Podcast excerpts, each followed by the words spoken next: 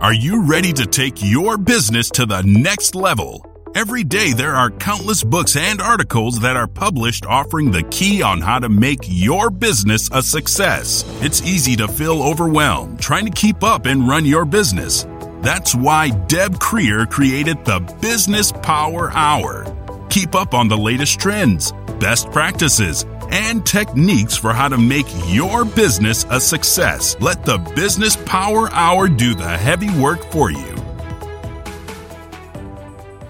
Good morning, good morning. I am Deb Creer, and I am passionate about giving professionals the tools that they need to make themselves and their businesses as successful as possible. And today we're going to be talking about uh, just a very cool subject with a wonderful person. He's got a very diverse background, and we're going to learn a little bit more about that. But please join me in welcoming Dr. Gino Collura to our program today. Welcome, Dr. G. How are you doing today? Deb, I'm wonderful. That smile of yours makes it a great day on my end, Deb. So I'm, I'm just privileged. I know, just the mutual admiration society going on here. I love it. I love it. Well, let me tell people a little bit about you, and then we will jump into this. Wonderful. So, Dr. Gino Collura is a seasoned behavioral scientist, published author, speaker, and president of Ultraviolet Living, a concierge health and wellness firm dedicated to providing skilled care for affluent families across the country. A native of Tampa, Florida, Dr. G has spent the past 12 years as an entrepreneur, executive, executive coach, and featured on various media platforms such as NASDAQ News, WFLA, as well as WTSP. He has been a go to for various C suite executives seeking to enhance the depth and impact of their interactions with employees as well as clients they serve. And what he didn't put in his bio is he also has a background as an educator. And I think that very much ties into everything that he does. So again, Dr. G, welcome. Thank you so much, Deb. I, am so uh, so thrilled about this conversation. I've really been looking forward to it. Um, you're you're such a powerhouse of knowledge and and expertise. So to be able to have this exchange is going to be an absolutely great time. And you know, we already know that we're going to continue chatting um, afterwards. No, so this is is going to be so much fun. But one of the things I always like to know from my guests is how they got to where they are today. And as I mentioned, you've got a pretty varied background, but it all comes down to helping people. But tell us about how you got to where you are today. You know, it's such a it's a great question, Deb. And you know, when I take a look at the halls of, of history, particularly my history and what mm-hmm. led up to this point, uh, it's amazing how things happen in life and, mm-hmm. and they're interconnected in ways that you can never imagine, right? But there's that constant variable of wanting to help others, wanting to pour into others mm-hmm. uh, and see them achieve and attain things they never thought was possible. So, um, as mentioned, I was born and raised in Tampa, Florida, always had a very, very um, intense passion for wanting to, to help others exceed and excel mm-hmm. um, and various platforms, right? So mm-hmm.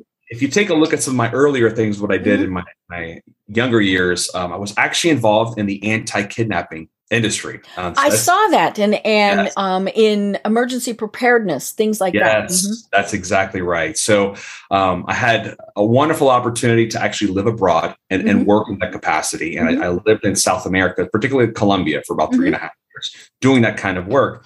But you know, the really cool thing about that experience, Deb, is as you mentioned, education is a pillar for me, right? Mm-hmm. I, never thought in a million years I would go into being an entrepreneur or mm-hmm. going to business in general. I always mm-hmm. thought that, you know, coaching, teaching, uh, whether it's on the security executive mm-hmm. tactical side or actually in an educational environment as an adjunct professor in a university setting, mm-hmm. but still that that element. So mm-hmm. um, the lessons that I learned, Deb, from the executives that I protected mm-hmm. truly is what gave me the education to understand mm-hmm. how business works. Right. Right. And these are some big players, right? Some big folks that were mm-hmm. coming down looking to expand their operations into the Latin American market. And of course, my job was not to speak business with them. My job mm-hmm. was to make sure that the time they hit tarmac, time they left tarmac, mm-hmm. they got home safely. So um I, you know, I took those lessons learned, came back to the States in my early 20s, mid 20s, started my PhD program, started my first company, mm-hmm. um, and had a wonderful run of five or six years of, of, teaching folks across the Southeast United States how to be their own bodyguard. right? Mm-hmm. And so that kind of segued into taking me through my PhD and then mm-hmm. leading me to start my my writing my book, right? Mm-hmm. Which is the first book. I've got the second one already underway. Mm-hmm. And um, having had a family that is deeply entrenched in the medical industry, kind of what you and I were talking about earlier, we've got mm-hmm. nurses, doctors, pharmacists, you name it. Um, and my mom being a cancer survivor mm-hmm. and having spent a lot of time taking care of her, I always knew that I, I felt compelled to do something and kind of shift gears as I was mm-hmm. kind of waving goodbye to the security industry. Mm-hmm. I wanted to do something that was a bit more um, in alignment with, mm-hmm. with, that passion that I felt for wanted to be there for folks when they were going mm-hmm. through some of their darkest moments. So I have a dear friend of mine who um, she and I were going back and forth, and a very successful businesswoman who I admire and respect so very much. And uh, she uh, had, had a, an exit from her first business, was getting ready to start a second business and started really rocking and rolling and making things happen. Had a mm-hmm. wonderful team of people. And she goes, Look, I- have been there, done that as far as building a business and having a successful exit. I want to be a part of it, but I don't want to run it. Right. Mm-hmm. So, would you be interested? And I said. Well, let's sit down and have some coffee talk. Yeah. Mm-hmm. Let's kind of work that out. Right. So, you know, it was a process. It took five, you know, six months of just kind of feeling things out. She had a lot of wonderful questions for me. I had great questions for her. And, uh, you know, fast forward uh, to where we are present day. Of course, I'm the president of the company and we are growing tremendously. Mm-hmm. I have an opportunity to work with folks from all over the United States, mm-hmm. really providing this concierge health and, and wellness model mm-hmm. that um, you know you're seeing so so much growth in this space and a lot of it has to do obviously with covid right. and, and, people having that demand for wanting mm-hmm. care at home so, you know, in, in, the interim of all that, one thing I will say, and I left out kind of the timeline of how I got to where I am. So, my PhD is in a discipline called neuroanthropology. So, okay. it's neuroscience mixed with medical and cultural anthropology. Mm. And I focus specifically on what goes on in the brain when it's dealing with very high levels of stress, trauma, PTSD, things of that nature. So, I actually worked quite a bit with uh, United States Military Special Operations and mm-hmm. had quite a few individuals that uh, I worked with for about six years and mm-hmm. studying in and out and kind of the um, different things that would work and mm-hmm. help and things that wouldn't, right? But at the end of the day, whether it's combative stress and trauma or it's just trauma in general. Trauma is trauma, right? right. Neuro, as far as your neuroscience mm-hmm. is concerned, it's the same thing. Your brain goes, nah. That's exactly right. That's exactly right. And so um, that has been a huge segue as far as being able to talk to patients of ours and, and folks that we serve things that they're going through that are really traumatic, life altering, life changing.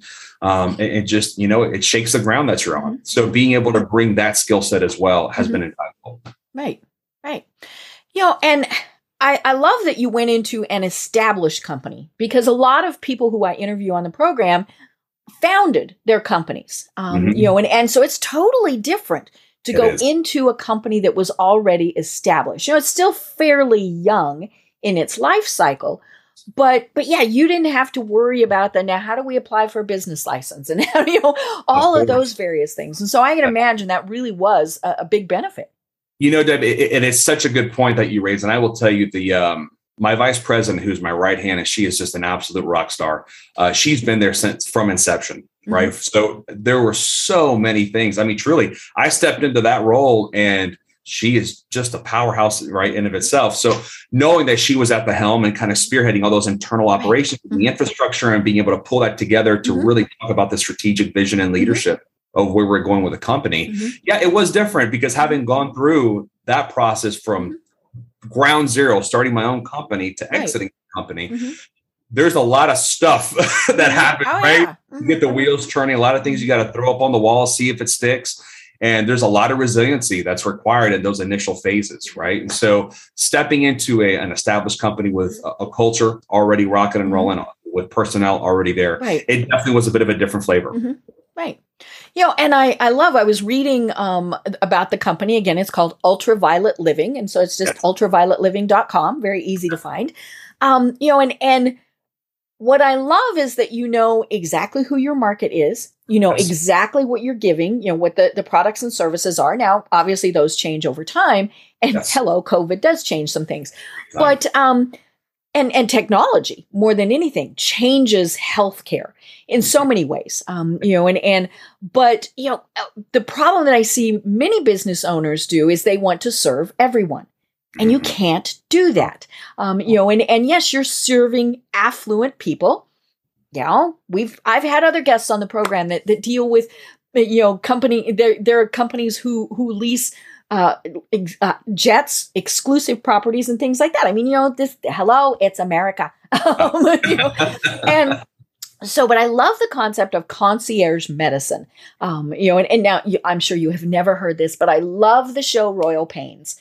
Um, you know and, and i just i thought that was such a, a fun show. But concierge yeah. medicine is where the doctor comes to you or the the the, the healthcare provider you know might not you know and and and obviously that's that is a different level of payment um, mm. you know you're paying for that service whether it's a monthly subscription or pay as you go or any of those those various things but you know to be able to have the doctor come to you it it actually harkens back to you know many many many years ago Absolutely. when the doctor got on their little horse and they came you know toddling out to where you were and yes. and the the care that you got was so very different um, you know, as opposed to just, you know, hey, I'm, we were talking about this before, I'm patient number 21. Mm-hmm. Um, you know, no, the concierge really allows that personalization. Right. That's right. That's exactly right, Deb. You know, one of the things that for us, and you kind of hit the nail on the head, we're not in the business of volume,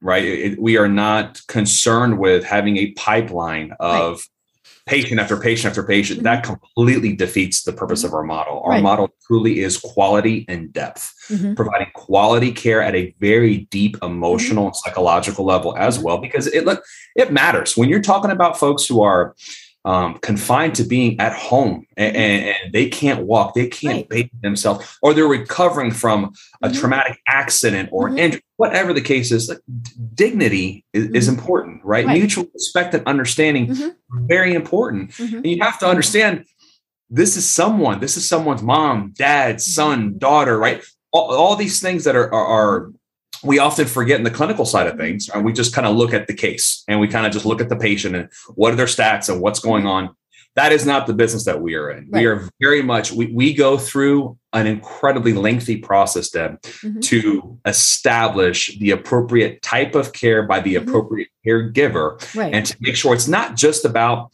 the client or the patient it's also about our interaction with their loved mm-hmm. ones mm-hmm. and their tribe right? Because right. that very much matters. And you have to mm-hmm. establish that. And when you're in someone's home for 12 or 24 hours a day, mm-hmm. making sure that there is that synergy is mm-hmm. extremely important. So we right. do, we go into a lot of questions and interviews and in-depth background on the family and the patient to make sure that there's really good alignment because mm-hmm. the last thing the patient needs to be worrying about is the quality of the person that's mm-hmm. providing care for them. That that is right. that shouldn't even mm-hmm. be a question, right? Mm-hmm. They have a, a fight in front of them. That's where their focus needs to be. Right. Yeah, and and yeah, we won't turn this into a discussion about the healthcare and insurance and all of those various things in, in the state. Oh, we could go for days on oh, that. Yeah, one. you know, and, and obviously it needs improvement. Yeah. Yes, any yes. place can be improved. You know, and Absolutely. and um, but but a part of what you know what you do is can can apply at every level. You know, mm-hmm. the things like, you know, for uh, from a patient's perspective, making sure that it is a good fit for you with that caregiver. Telling them, no, no, no, I'm not going to work with you any longer. Um, you know, and and you know, people who have known me for quite a long time know that I have uh, I was diagnosed with cancer you know all sorts of things and i fired more than one doctor mm-hmm, mm-hmm. they were all very good there was nothing wrong with them it wasn't a good fit you know and and and i mean the same goes in business. If you are working with someone who is providing a service to your company or if you are that provider and it's not a good fit that's right.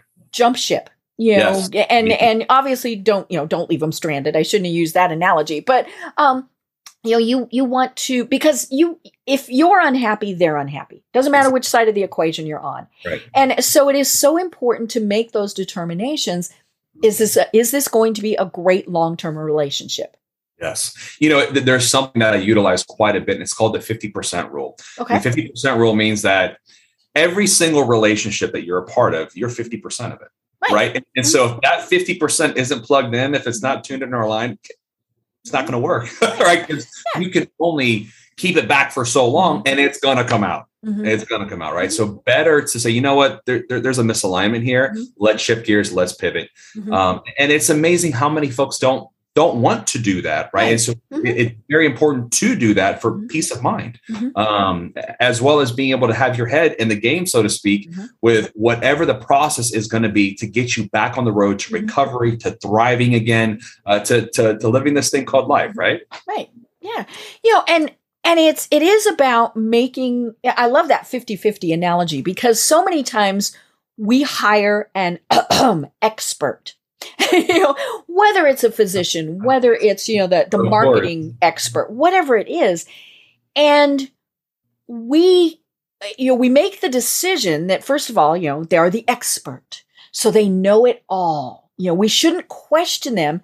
Or more importantly, I'm just going to give it over to them. And, and you know and, and it needs to be that 50-50 that give and take that yin and yang you know all of those various things yes. that are showing that it is a partnership well, you know, and the thing about that too, Deb, is when we think about partnerships and the folks that we have that are boots on the ground, right? My my nurses and my therapists that are deployed out across the country. Mm-hmm. You know, caretaking and, and, providing care for someone is such a it's such a privilege, right? Mm-hmm. To be in a position to be able to help someone mm-hmm. get back on their feet. But the support that's needed for those who are providing that mm-hmm. care is such a paramount thing. And you see so many things from um, and I know we're not going to get into it, but from an institutional setting perspective, mm-hmm. you just don't see that kind of support. Right. right? And yeah. so um, whether it's my my care providers or it's my patients and clients every i will have a touch point myself or my vice president every single week they will be hearing from us. And it's a very important mm-hmm. thing because the 50-50 rule for us is it's not just the care provider mm-hmm. it's the entire team right, right. It's, it, everything that we stand for and we represent mm-hmm. and and the most important thing in business right? Follow through. Are you actually following through on whatever that commitment or expectation was? And that is a huge huge principle for us that is a guiding light. Right you know and as we said that should be any business. That's right. Um, you know, That's and and right. you know, and especially if you were a consultant, you know, you should yes. be, you know, or eh, you know, eh, even if it's just you individually, you know, what can you be doing? And and I think one of the the absolute most critical things is that communication. Oh my um, goodness. You know, yes. Eh, telling them what you need and and things like that. You know, I was working with one of my clients recently and you know, love them to pieces and you know they uh, what they do i think is, is absolutely phenomenal. Otherwise i wouldn't be working with them. Um, but they send me pictures. They text pictures to me that i then edit you know and and then i write the post and i post on social media for them. And bless their little hearts they would text me at two o'clock in the morning. Um, you know or at four o'clock in the morning. I mean all these various times. And you know and, and i have to have my phone on. I can't have it muted and i have to have it next to my bed for you know several reasons. But you know, so when it goes at two o'clock in the morning, it is rather annoying. Um, you know, and and but I thought about it and I thought, well, but I never told them. Right. So I communicated and I said, you know, this is absolutely fabulous. Love this. However, because I can't mute my phone, because I, you know, it's nice to give them the reason why as opposed to just, yeah. um, I said, um, you know, please don't text after 11 or before 8 mm-hmm. Mm-hmm. total compliance yeah. you know and and and because we had that you know and, and i and, and i think i put in there if something comes up and you need to reach me you know please do yeah. but you know, nothing's coming up at 2 a.m right um you know but but you know so i i you know and, and and i said do you have any questions is there information that you need things like that so it was it you know and, and but yeah i had to communicate that with them. They couldn't just psychically know it. Right right. And, and you know it's interesting about communication too that there's a, a, a rule that i use it's a 3c rule right? Mm-hmm. and the 3c rule says this it says okay so we have this tool this thing called communication. Mm-hmm. what's the purpose of communication? The purpose of communication is to com- commune. What's the point of communing? Well in a very literal sense it means to share right? So we communicate to share to do what? To build community right? So communication to commune to community. Now, so what are we saying? So you're, you're building to get to a place of, of, or you're sharing to build, right? And build to share. So if you take a look at what it takes to establish and maintain trust and mutual expectations amongst folks, the important communication is everything, right? Because without trust, there is no community, and there's definitely not any sharing that's happening that has validity behind it. So your ability to have that skill set is such an important thing, and the comfort to actually use that skill set because so many folks they want to and they bite their tongue They want to and bite their tongue, right? And time and a place for everything. But when it comes to that, those sorts of intimate relationships with folks from a care provider perspective or a personal perspective, it's incredibly important. Right. You know, and and again, you know, they're not psychic. You no, know, it's exactly, yeah, exactly. You know, and and what and and I, it obviously doesn't matter what it is. You know, business, caregiving. You know, I remember one time I was uh, with my elderly father up in the Colorado mountains, way up in the Colorado mountains, where there was one doctor in the county, One and the closest hospital was in a different state. You Oh, wow. and so you know i and now i knew the doctor very well you know he was four years older than me we'd gone to school together all these various things dad goes off to the doctor and he was still able to do this by himself so he goes down to see mike and and there were two things that he that he had wrong right and that he was going for the appointment for and one was um i don't remember what one was but the other one was that he had a really bad sore throat Mhm. and, you know, he came back and I said, you know, well, what'd Mike say? And he said, oh, I should do such and such. And I said, well, what did he say about your sore throat? Well, we didn't talk about it. I said, what do you mean you didn't talk about it? He should have known I Um, had a sore throat. So I pick up the phone. Mike, he's coming back. but but yeah, I mean, there's we we none of us are psychic. And you know, it was I had a conversation just yesterday with somebody about how we need to remember what are the facts right. and then what are we turning them into? So what are those stories that we're telling ourselves? And is that total fiction? Is Yeah. that semi-fiction? You know, and and go back to what the facts are. You know, That's and right. and to say, okay, well now this business told me they would do XYZ for me. Mhm. Have they done XYZ? Yes. Did they not do ABC? Well, they didn't know they were supposed to do ABC, right? You know, so it, it is about having that communication. you know and, and it's such an important thing too because when you take a look at what it takes to not just build and maintain those expectations and have the expectation management process Mhm. But also at the end of the day you know assumptions are a heck of a thing Mhm. and the brain and a very and not, not to be a nerd for a second right but the brain when it's wiring to figure out what's going on in your immediate environment Right. right, one thing that it does not like is ambiguity it Right. does not Mhm. like not knowing it doesn't Mhm. like being confused Right. And so it makes stuff up. Bingo. That's exactly right. So your prefrontal cortex is an incredibly Mm-hmm. wonderful thing, but it starts to do all this stuff with imagination Mm-hmm. and it starts connecting dots that aren't necessarily there. And my goodness, when you have a personality type that can become fixated on those things, Mhm. you can drive yourself nuts. When at the end of the day, you you hit the nail on the head. Go back to the facts. Mhm. What do you actually know? What are you what are you assuming and what do you actually know? Right. And then kind of fill in the space in between. Mm-hmm. And it's such an important thing. and ask those questions. Okay, well, you know, you said you would do A. I would like you to do B. How Yes. do we get there? Um, Mhm. you know, and and things like that. But, but yeah, when you mention, you know, not knowing and how we make things up, that's always you know, it's it's so important. I used to do media training. And Mhm. you know, so I train senior level folks or whoever might be interviewed by the media. Yeah. And of course, one of the the biggest things that the especially if it's a somewhat controversial interview, Mhm. the the reporter is trained for silence. And so, you know, you'll give your answer and then they won't say anything. And you know, and, and because what they're wanting you to do is to blather on with something that might not be good. Um, Good, you know, and, and attorneys use that also. You know, people Oh, who are when they're wanting you to fill that that pregnant silence, Yes. you know, and and and we do typically, re, you know, fill it with you know something that is off Oh, we topic, do. some yeah, you know, something that is made up. And so I would always tell people, just sit there quietly and smile, you know, because they don't like the silence either. It makes for a horrible interview, right? Especially if it's you know on, on televised. Um, Yeah. So you know we need to fill those gaps, uh, you know, when, because people do make things up, and and unfortunately they make them up in many cases in a negative way. You know, Mhm. oh, we haven't heard anything from our CEO recently because the company's closing. Right. Yeah. No, you know, it could be that, you know, even if it's that there hasn't been anything to be reporting, let people know. Haven't been talking to you just because things are going very well. Right. Yes. No, but I mean, a- and it's such an important thing though, too, because the idea of having the need to fill the void. Mhm. Don't have to.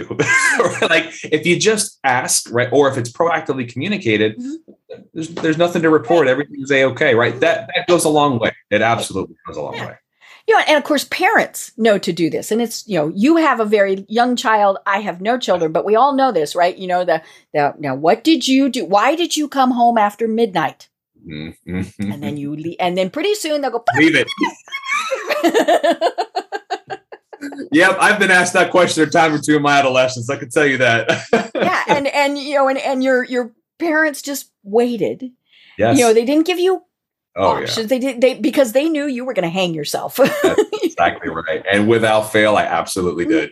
yeah. yeah. Instead of just smiling and saying, mm, "Thank you, mom," you know, or whatever. Exactly. Exactly. But you know, all this comes back to to good leadership skills. Um, you know, and and one of the things that that you deal with and want to you know work with people on is emotional intelligence. So talk to us more about that. Yeah. So you know, it's a it's a buzzword, right? You, you've heard. EQ and emotional oh, yes. going oh, around yes. like crazy the past ten years, and, and what it boils down to, right, truly is let's start with the number one thing, and I talk about this actually quite a bit in, in my book. That the most important relationship you have in your life is mm-hmm. the relationship that you have with yourself. Right. Right. so your ability to mm-hmm. truly understand who you are, right? And that that's a loaded one of itself. I, I can't mm-hmm. how many times, and from a consulting perspective or a coaching perspective, I ask that question. And I ask, you know, tell me who you are. And nine times mm-hmm. out of 10, I'll get, well, I'm I'm John Smith. No, no, no, no. That's a name given to you by your parents. Tell me mm-hmm. who you are, right? Mm-hmm. It, it's a whole different ballgame, mm-hmm. right? You start playing in a different sandbox. So um, you, you know, when we start thinking about emotional intelligence, understanding my whys and my mm-hmm. hows and where do they come from? And then the really important part is questioning it. Mm-hmm. Right? Why am I feeling like right. that? Because I don't necessarily need to mm-hmm. feel that way.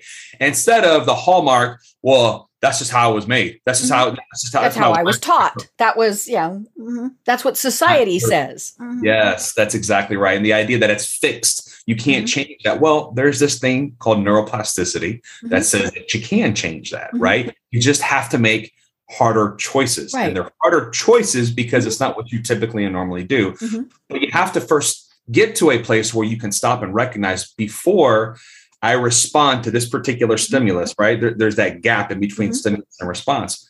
When that gap hits, what are you doing with it? Right? Mm-hmm. Are you falling back into your default neural circuitry and just blurping out, or are you mm-hmm. stopping and saying, my gut reaction is mm-hmm. this? Is that the most conducive and productive thing to do right mm-hmm. now to get to an end result that's actually going to be positive? Mm-hmm. And that is where emotional intelligence really comes into play. Uh, it, there is a, um, a clinical psychologist that I'm very dear friends with, Dr. Bill Anton. And um, he is a, a well renowned executive coach, works with Fortune 500, 400 CEOs all the time. And he has a concept called self knowledge, right? Mm. And self knowledge is different, right, than emotional intelligence. And mm. self knowledge is, is transformational, mm-hmm. right? It can transform your life, but you start getting into the root of it, right? Knowledge of yourself okay? Mm-hmm. so what what does it really mean to change? Mm-hmm. and why is it so difficult for me to change? Because mm-hmm. a lot of people say you know you can't teach an old dog new tricks right? And that that's been debunked several times mm-hmm. over. It just takes immense discipline. Mm-hmm. and it takes an immense amount of understanding of yourself of what kind of life do you really want to live what kind of leader do you want to be? How do you want people who are witnesses to your existence and can speak to you when you're no longer walking this earth What's that ripple effect? What's right. that impression? Mm-hmm. But we don't spend enough time asking these sorts of questions because we're so fixated mm-hmm. on a very fast operational tempo, right? Mm-hmm. Which from socioculturally has mm-hmm. been kind of indoctrinated in us. I mean, mm-hmm. listen, we get, I mean, you live in Atlanta, right? I mean, I, am in Tampa. and It's, it's fast, right? It's not New York, LA fast, but it's still fast, right? So, um, it's Southern know, fast. It's Southern fast. I like that. I like that. I love that. I love that. So it's uh, it's a really important thing. And when you think about it in a sense of, uh, from a leadership context, you know, w- what is leadership, right? It's your ability truly to influence others to get to some sort of common objective. Mm-hmm. And so when you start talking about influence, how in the heck, Deb, can I influence somebody else if I can't even influence myself to change my behavior better? Mm-hmm. Right. And so that's where it starts. Mm-hmm. Well, and we have so many companies you know and and it doesn't matter what it is where you know you say well why are you doing x Mhm. because it's the way we've always done it. Done it. Oh my gosh. and yeah. you know, and and I yeah, whether it's you know, I, I'm questioning somebody at a drive-through. Well, why did- you know why did you serve it this way? Because it's the way we've always done, or it's company policy, right? Oh, it's company policy. Mhm. Um, and I think one of the things that COVID did was just turn that completely upside down because we couldn't do many of the things the way we've always done. Um, Right. But what it did was totally screwed up these poor leaders. Um, Oh. You know, I, I I still say you know any manager because managers are different than leaders. Leaders, you know, leaders are very different. Might not be the CEO, might not be, you know, it's it, but but the managers who were micromanagers who Mhm. no longer had their employees literally under their thumbs, I'm sure Mhm. most of their little heads just went. Sure. um, Yeah. But it really, COVID really did make many companies rethink how they did things, whether it was how they worked with their employees, how they worked with their clients, how they provided products and services. I mean, because they had to. Of course. No. And that's the thing, right? When you start talking about shifting and pivoting leadership and management, you know, this is a really important thing that that um, has come up so much throughout my own career, right? But the importance of adaptability, right? It- you are not adaptable, which Mhm. means that you are guiding yourself and your company and leading others based off of principle, right? Because there- there's a, a breakdown between principle, strategies, tactics, and attributes. Mhm. And when you start looking at what are the guiding principles, principles are always malleable. You can apply them in a myriad of settings, Mhm. right? Well, strategies are a little more specific to get to some Mhm. sort of objective. You use certain tactics for Mhm. those strategies, and those tactics have attributes that define them. Mhm. But the the principle side of it, you know, it's so easy to talk to so many folks who are in a leadership role and ask, okay, so tell me, this is your end result. What's the strategy to get there? And they'll fire it off. They're fire Right. it Oh yeah, we do do do do do do do. do. Exactly. All right. Then you ask them, okay, so what's the 40,000 foot view uh, of the principle that you're utilizing to get there? And it's like, Crickets. what? Right. So it's great from a doing perspective, but from a meaning making perspective of what defines your organization Mhm. and how it operates, that's a whole different ballgame. Right. Yeah. You know, and and one of the other things that COVID really showed leaders and managers and business owners and all of those people was the importance of empathy. You Mm, know, I I mean, it just yes. it was it was one of those things where you know, and, and I still love the fact that we were told two weeks, everything was Oh. shut down for two weeks, everything's hunky dory, and we all went, "Mhm, yeah, right. Yeah. Um, you know, I Mhm. mean, just we, you know, common sense told us Yes. it was going to be longer than two weeks. Mhm. But you know, so but what it meant was for two weeks, companies kind of went well, well, well, blah," and then they kind of went, oh crud, you know, and you know, and and uh, so many times, especially I think you know in in bigger businesses, well, and and you know, i i- small businesses also. The, the leader, the business owner really doesn't get to know people f- from a personal perspective.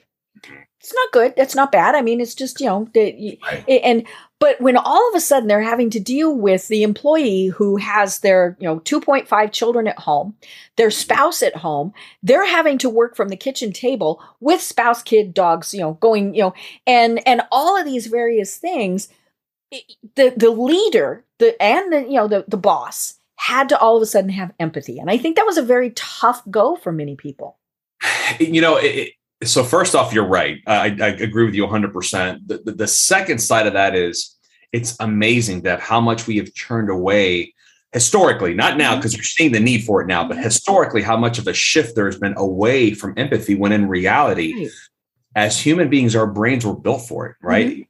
We have these things called mirror neurons. Well, Mhm. mirror neurons are also known as empath neurons, right? So being able to see the reaction, the facial Mhm. expression, the tonation, the energy that Right. someone's giving, and try and match them, right? So we're on the same playing field, so we can speak and communicate. Because Right.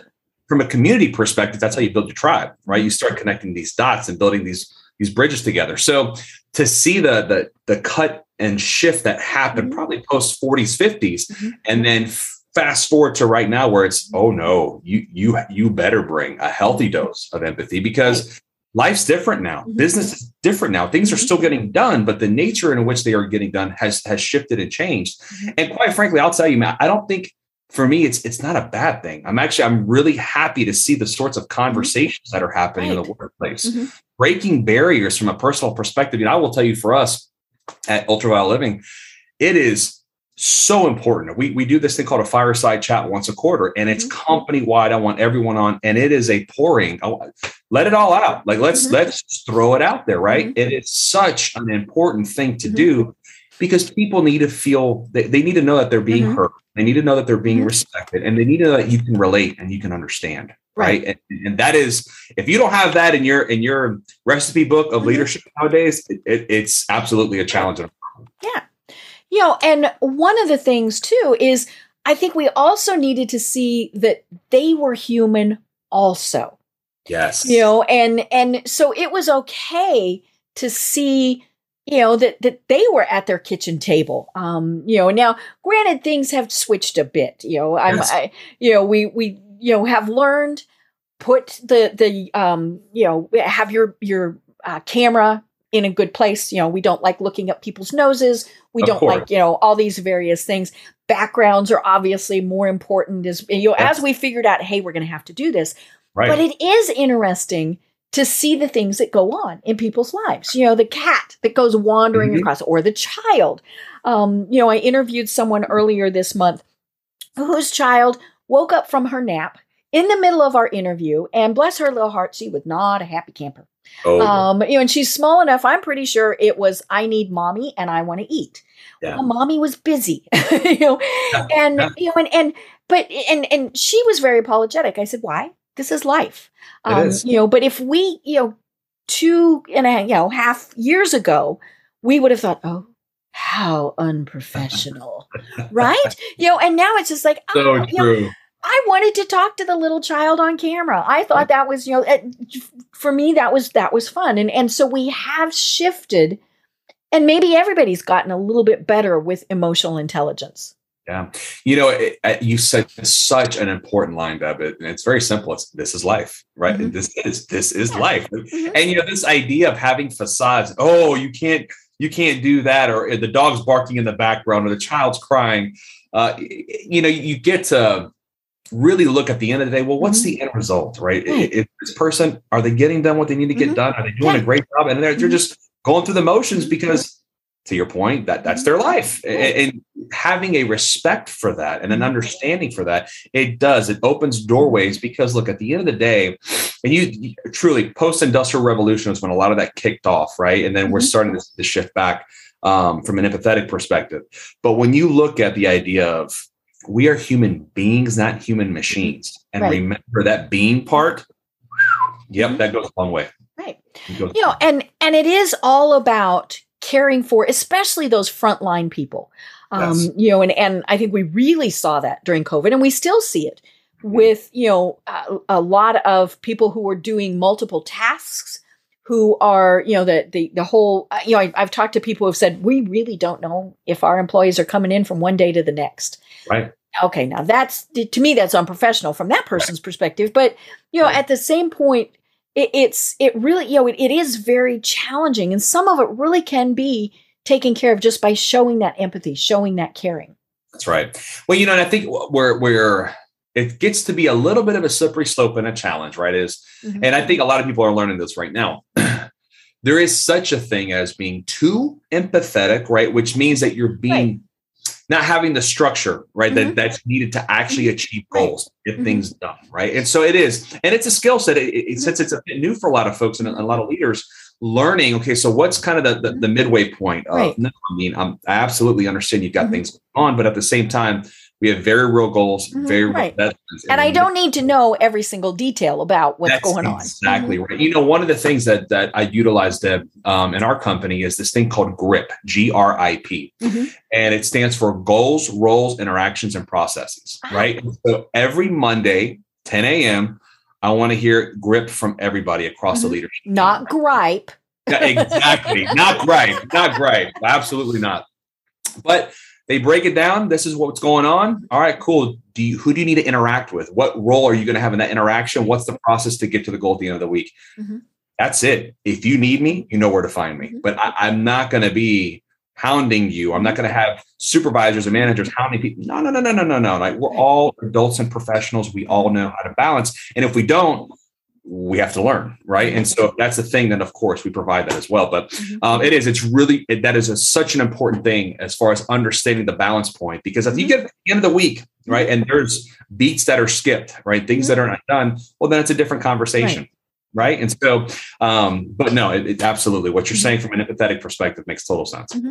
yeah and and there is you know it, it, it's it's funny because we have companies that you know they want everyone to be empowered and, and okay you know that's great but you still do have to have somebody in charge yes um you know who makes those good and bad decisions who signs mm-hmm. those checks who does you know signs those contracts all of those various things and you know, i've talked to people who especially if they got promoted from within. And I had this happen to me. You know, I was part of the team mm-hmm. and then I was promoted to manager.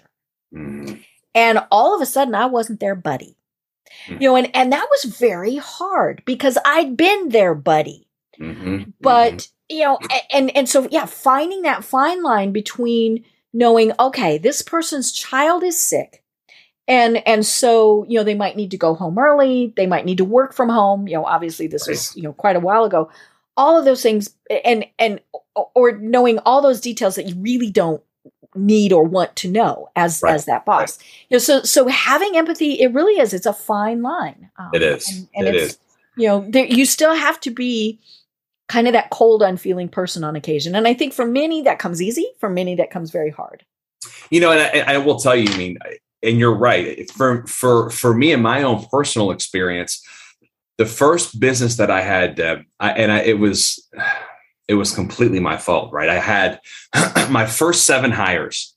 I treated them like the best of friends. Right, right. I treated uh-huh. them like family. Have them over for dinner. You socialized with them. Uh-huh. Exactly. Right. Mm-hmm. And Deb, I had to fire all seven of them, and it was not their fault. It was my Mm-hmm. right? Because of the expectation, and the mm-hmm. tone that I set. Mm-hmm. And that was a hard learning lesson for me, right? Because I want them to know that I care, right? But at right. the same time, when rubber hits the road, mm-hmm. they also need to know from an accountability mm-hmm. perspective, there are things that have to be answered for. Right.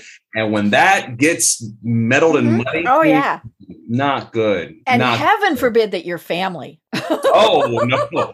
Oh, I could we could go on for days about that one. I know. Oh yeah, yeah. I mean, you know, I have the utmost respect for yeah. people who successfully have family businesses and i do i really wonder what the heck um oh, you know yeah. i i i'm actually this month it's really funny we have a father and a son who are going to be on the program separately um and i've talked to them before they're they're wonderful people and they you know, are in business together and yeah. they have rules you know no business at the thanksgiving dinner table so important um, you know and and all of these various things and then they said yeah it does get tough Mm-hmm. Especially when there are those bad decisions, you know, that, oh. hey, you didn't meet this goal, or what do you mean you spent this much money? You know, all of those things. And they have done it very successfully, but it is very difficult. and it's few and far between. I will mm-hmm. tell you from what I have seen more often than not from the family business side of things, things go south right. and, mm-hmm. and, and, it ruins relationships. Not all to your point, not all the time. There are some that I have right. seen that mm-hmm. absolutely they have to work really hard at it, though. You do, you do, because to your point, those boundaries, right, uh, of what's okay and what's not, depending on what environment and the mm-hmm. time that it is, that matters in a really big way. Because if you're carrying something inside uh, that happened during work hours, mm-hmm. and that night you're having family dinner mm-hmm. together, and you just want to, yeah, uh-huh. Mm-hmm. Nope. you can't ruin yeah. that that level of, of dynamic that exists there, right? So um, but it, it's a skill set. It's mm-hmm. absolutely a skill set to navigate those waters, going back to emotional intelligence, mm-hmm. right? Being able to recognize what's mm-hmm. going on in that gap between stimulus and response and how are you going to deal with it? Mm-hmm. Right. Yeah. Yeah. And, and the other thing that we have had to adapt to is having spouses together. You know, my husband for, you know, our entire marriage got up every morning at 5:30, went to the office. Yeah. Came home at 5ish yeah. I had that whole part of that day. I've been home based for many, many years, all to myself. And now he's here.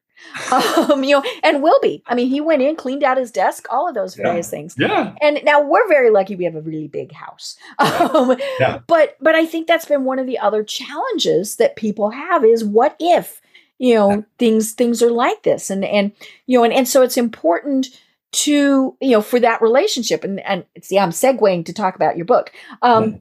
To be able to tell that partner that spouse i need some time to myself you mm-hmm. know that's exactly we, right. we have to have separate computers you know whatever um you know and and so because it, it's it is very and it's it's really funny you know for, for I've we, I've been in situations where I was the work wife right you know yeah. and so you know it's and and you know and and I'm saying that not in a bad way but in a good no, way of you know? course and, yeah you know and and but yeah all of a sudden when you know our our personal relationships dramatically shifted because of COVID Mm-hmm. you know that that was a, a, big challenge. And so you know here we go. Here's the book. Okay. Seven layers of successful relationships is the book that you wrote. And unfortunately i didn't have a chance to read it. So tell us about it. Yes absolutely. So you know one of the things it's just like peeling a, an onion right? There's there's a lot of facets a lot of exterior a lot of internal layers that go into you, let alone everybody else, right? That you surround yourself mm-hmm. with. So, you know, when, when I started reading that book, I read reading, my goodness, mm-hmm. writing that book. mm-hmm. um, I've read it umpteen times. I can't tell you from, from an right. editing uh-huh, perspective. Uh-huh. Um, but when I started writing that book, I was actually going through a, a bit of, of, of tumultuous times with relationships, right? That I had had in my own mm-hmm. um, universe, right? I mean, personal relationships, professional relationships. I started asking a lot of questions, like mm-hmm. why, what is happening? And so I literally, Deb, I had my, my office just turned into one massive whiteboard. And I mm-hmm. just started whiteboarding mm-hmm. everything, mm-hmm. everything that I knew from a human behavior perspective, mm-hmm. clinical psychology, sociology, and then taking my specific variables and plugging mm-hmm. them in. And then I really started thinking about folks I've had the opportunity to work with and coach in mm-hmm. employee engagement and leadership and vision and whatnot. And there were some principles that emerged, mm-hmm. right? And so the seven layers truly are seven principles, okay. right? And so each chapter breaks down what should go into each each principle and how to mm-hmm. very in a very real sense apply it. Now, here's the tough mm-hmm. part of it. I wrote that book and I did not do an audible and I did not do an audible on purpose because the, the focus that I want the reader to have with this book, it, it, it's it's a workbook. It's not just something for a quick read, right? You have right. to really sit down. We mm-hmm. when we talk about emotional intelligence and self knowledge, mm-hmm. you cannot have any distractions. You right. really have to go into the depths mm-hmm. of well, right? That that mm-hmm. That feeds you. So um, it is designed to read year after year, once a year, right? And then to track and, and review. Mm-hmm. That's exactly right. To track the growth that you have with the relationship you have with yourself mm-hmm. and how those have how that relationship has played out with the 50-50 rule, right? Being 50% of every relationship that I have. Mm-hmm. If my 50% is getting better, mm-hmm. it's getting better, then right. in theory, those relationships are mm-hmm. getting better. Or I have come to a realization that maybe that relationship doesn't fit. Right. And maybe that relationship needs to exit stage mm-hmm. left. Right. Mm-hmm. So um, that really was the point of, of that book. And, you know, in a very real sense, and this was a tough part. And I, I will tell you, you know, I, am an academic writer, right? I mean, mm-hmm. you're doing my PhD and whatnot. Mm-hmm. So, um, just a fun fact for you, Deb. So I had to edit that book eight different times right. because editor said, I mean, we're not going to use the words "dumb it down." Yeah, it, it, exactly. He's like, "You're killing me right now." Like this is, and I'm like, "Oh my gosh." so even at that though I've, I've had the opportunity to to utilize that book i do mm-hmm. um, a lot of training still with the military and, and relationship management there mm-hmm. obviously the corporate environment as well mm-hmm. and of course applying it to ultraviolet living and all the patients we get to serve right. so i've gotten great feedback on it from people across the country uh, and it's been such a privilege though to, to have folks read it right you know and, and i can't wait to read it I'm, I'm looking forward to that you know and it's it's funny you we, we do keep talking about the 50-50 rule Yes. And, you know, let's be honest. It's not always 50 50. Sometimes oh, it's 70 30. Sometimes it's 90 80 10. Sometimes it's yes. 99 1, right? Yes. Um, yes. But hopefully it averages to 50 That's 50. That's exactly right. and right. in a business environment, I think one of the things, and it was so funny, I was talking with someone yesterday, and he said his goal as a boss is to learn as much from his employees and his staff as they learn from him. Mm. And I think that's that's a great example of a 50-50. Um, mm-hmm. you know, and and so yeah, I mean most of the time he is the boss. So maybe it's 80-20. Sure. You know, whatever, you know, and, and but yeah, it's it's you know that average. And and we see the toxic relationships when it doesn't come back to that balance. Oh, um, you know, when you have the manipulator, the you know, I I had a boss who oh my gosh, the man screamed. I mean, screamed. I mean, that was just his his way of life. Yeah. And and he swore and he did all sorts of things. And I was young. I was was in my early 20s, but I was not a dummy. Yeah. And I went into him. I hadn't been there real long, and I was his office manager. Yeah. And I told him, I said, "You get one." Hmm. And he went, bah, bah, bah, "One what?" And I said, "You get to call me a starts with B once." And I said, "The second time you do it, I own your company." Now, I mean, this was 30, 40, 40, 40 years ago. wow. Yeah. And, and he used up his one. Now it took him quite a while, but he did use up his one. And all I did was go, I held my finger up for for one. That's it. He backed right down. I mean, he just good for you. you know, it we have those relationships, and it is it's as you were saying. You know, there are times where it's like, no, this is, you know, and you might not be able to get out of it right then. Um, mm-hmm. Um, you know, and and and I'm you know one of the you know especially say employment you know, you don't want to just quit, you know, because you got bills to pay, all those yeah. things. So it might be that you start planning, okay, I'm going to leave. I'm going to get a side gig. You know, and and sometimes it is having those conversations. Like, you know, you get one. you know. Um, but you know, it's it's it is about putting yourself back into where you are healthy. That's and that right. means getting rid of those toxic relationships. Well, you know, and I think that's an important point, Deb, is knowing what healthy looks like mm-hmm. because so many folks don't right, right. because uh-huh. they were brought up in unhealthy relationships and, exactly. and, yeah all of those various things mm-hmm. right right so you know having the ability to really take a grasp of the mm-hmm. agency that is your own ability to make choices and mm-hmm. decisions to cut things out that don't belong there, right? And how do you define if it belongs there? Well, is it making you a better person? Right. Is it making you a better version of you every mm-hmm. single day? I don't care if it's a half percent better every day, mm-hmm. whatever, right? right. It, is it getting you to where you need to be to optimize yourself, mm-hmm. right, as an individual? Mm-hmm. Because so many folks don't have that blueprint, right? They don't have um, the ability to look back and say, well, gosh, you know, I, I, gave myself the time to really do some deep exploration, and this is what's going to make me happy. Mm-hmm. Because if it's going to make you happy, it should coincide and run parallel to keeping you healthy, mm-hmm. right? And if that's not there, then we got a challenge. Mm-hmm. Yeah, you know, and and it is so much exactly what you were saying. Your most important relationship is with yourself. Yes. Um, you know, and and you need there are obviously hard conversations that you're going to have with yourself, but you know, I, I've talked a lot on this the program with other guests about those little voices in our heads Oh, yeah. Those little voices that tell us you can't do that. You're not yeah. smart enough to do that. All of those things. And those come from prior relationships. You know, maybe That's it was a parent, exactly right. maybe it was a teacher. And in many cases, they were trying to protect you. You know, oh no, little girls don't do that. Right. Um, you know, or, or, various things like that. And, and of course, you know, having that good positive relationship with yourself is listening to that little voice and then saying, bite me yeah, yeah, no, absolutely. I mean, but it's a very real thing because you, you again you have to question mm-hmm. what it is right that's that's going on up there because right. your yeah, why why is that going through mm-hmm. exactly exactly and you know it, it, it does it takes discipline it takes mm-hmm.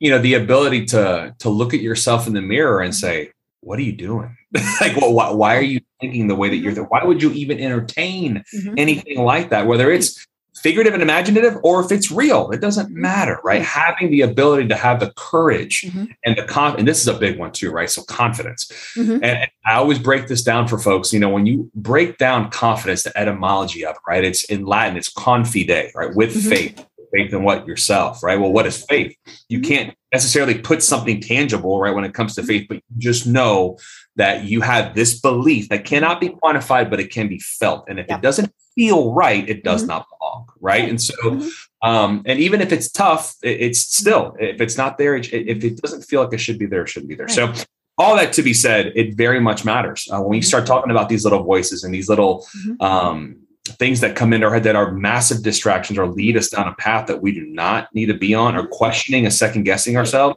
Never good. Mm-hmm. Right. You know, and, I think it is important sometimes to listen to that little voice because that little voice is telling you don't touch wet paint, don't touch hot stove. Oh, sure. oh no, absolutely. And, and yeah. you know, things like that. But it's also, you should be learning from that. Okay, don't touch hot stove, pick up hot, you know, mitten thingy. Right. Um, and, you know, or, you know, when that voice says, you know, don't let your boss treat you like that. Or don't let your employees treat you like that, right? Because we have bosses and leaders whose employees take advantage too. Absolutely. You know, you know and, and so it, it is those, you know, when that little voice perks up, yeah. we need to pay attention to it. But then there are times where then we're telling that little voice, go away, or we're acknowledging, oh, okay, little voice really is trying to protect me. What are we doing? Right, right. And, and that that is such a key point though, right? I mean, the idea to understand, okay, so the little voice is there, but where does it belong? right? because it is if it is something that is productive for us, then absolutely. Mm-hmm. But to your point, and I'm, I'm so glad you raised that point though of, of if you're a team member and you have a boss who's mistreating you, right? Your your level of tolerance mm-hmm. for that, right? I think you're seeing a, a trend where, where, more and more folks, I know I have with, with folks that are being brought on board where tolerance for those sorts of things is is truly starting to get yeah. smaller and smaller, oh, yeah. mm-hmm. right? Because the, the their voice is becoming more pronounced, which I think is a great thing, right? But on the same token, um, going back to the balance between the empathy and then really having that sense of accountability to your team members. Leaders are trying to figure out, wait a minute, right. Mm-hmm. team members have this newfound like, oh, like what I'm going to put up with and what mm-hmm. I'm not going to put up with how do I navigate that? Make sure turnover is not high, right. and that same- we're still producing what we need to be producing. And that's exactly right. And that is that is the delicate mm-hmm. dance, right? Of, of of being a leader, and then also having the ability to to have a very deep wherewithal of yourself, so you can connect and also understand that when others are taking advantage and when others are doing what is they should be doing and giving the proper praise for it. Right. Oh my gosh, we could go on forever on this. And and all this means is that we just need to have you on again because this is such an important topic. I'm um, there. You know, I think it, it, was funny. One of the last things that popped into my head was the Me Too movement. Mm-hmm. Um, you know, and and how do you deal with that? I mean, like the the the gentlemen travelers who said all of a sudden I can't travel with my my staff because right. you know and i mean just all sorts of things you oh, know yeah. so I, I, think we definitely should continue this conversation because Would it so important yeah, um, but until then, you need to tell us more about what it is that you do, and we will have a link in the, the show notes to your book. Um, but you know, tell us more about the services that you provide, and more importantly, how people connect with you.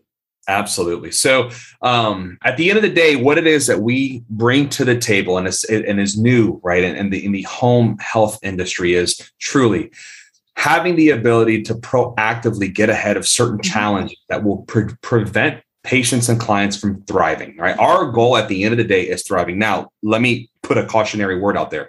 We do have clients and patients who are back onto the road of recovery, but we also have patients that we serve that are transitioning right mm-hmm. into that hospice mm-hmm. element, right, as well. So, but, but you want to make it as good as it can be. That's exactly right. And, and you know, clients and families go through so much when, when they're having to navigate those hurdles. Mm-hmm the last thing that they should have to worry about are folks who are qualified and respectable and really are in tune with those family dynamics to provide the highest and best quality of care. Mm-hmm. And so that is what we do. So the, the, the majority of it is skilled care nursing. Mm-hmm. So we have nurses deployed all over the country mm-hmm. um, who are just incredible, incredible at what they do. So nurses, nurse practitioners, we do have elements of physical therapy, occupational therapy, physical therapy. Um, but truly at the end of the day, what where our biggest calling is, is, is in the nursing realm. Uh, okay. and so we work quite a bit um, with very affluent families mm-hmm.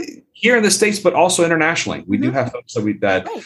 you know they'll be they've got a vacation home down in Argentina and they're going to go to a vineyard down there, right? And mm-hmm. one of our nurses will go with them. Um, so we do do that quite quite frequently as well. So the best way to learn more about us. And let me just tell you, Deb, if you haven't had a chance to look at how our company came to its inception. I saw that. Oh my gosh. The, the oh, reason it was founded was incredible. Mm-hmm. Yeah. So the founder, Marcy, is just, she's such such a lighthouse for mm-hmm. so many people um, and, just a wonderful example and an mm-hmm. incredible businesswoman. Mm-hmm. Um, so, anyone who's tuning in, please go to www.ultravioletliving.com. Mm-hmm. Our story, our history, if the, even if that's all you do, I just encourage you to go learn about our story and mm-hmm. more importantly, Marcy's story mm-hmm. and how she came up with the idea of, of providing the type of care that we provide for folks um, because it's truly I don't want to ruin. I don't want to say. I know, no, we, we just a, a teaser. Mm-hmm. Yeah, it's just a teaser. It's a mind blowing story of trumping adversity and all these different challenges and being at the pinnacle and top uh, of Mount Everest in life, and then things kind of mm-hmm. crashed. So yes, yes, in a very literal sense. So, but her story of resiliency and adaptability is it's incredible. It's very mm-hmm. inspiring. So, um, but yeah, the best way to definitely get a hold of us is is that website link, and then Deb, I know you'll probably put up some emails or phone numbers or whatever to put up there as well. Well, and you're big on LinkedIn. So yes, very big on LinkedIn, mm-hmm. of course. Yeah, we have a presence on LinkedIn, Facebook, Instagram. Um, mm-hmm. Obviously, what we do there, it's not so much about outreach; it's just more fun facts. Mm-hmm. Uh, all of our clientele, typically, it's it's mm-hmm. it's a word of mouth uh, type business. Because mm-hmm. um, you know, to your point earlier, Deb, about knowing your market, right? Our market is is very small. You're not advertising in no. in wherever. No, no, no, no. It is. It's very very small, and, and we like it that way because again, it's not a question of volume for us; it's a question of quality, and and quality assurance is mm-hmm. really really important mm-hmm. uh, with the kind of care that we provide mm-hmm. for folks. Right. Um, and you know, we work with a spectrum. We have patients who are kids, we have middle age, we have young teens. We've got, of course, a, a good chunk of folks who are in their in their older years as mm-hmm. well. So uh, everywhere in between. Mm-hmm. Ah, I love it. I love it. You know, and, and again, that's ultravioletliving.com. So great information. So, do you have any final thoughts that you want to leave everyone with?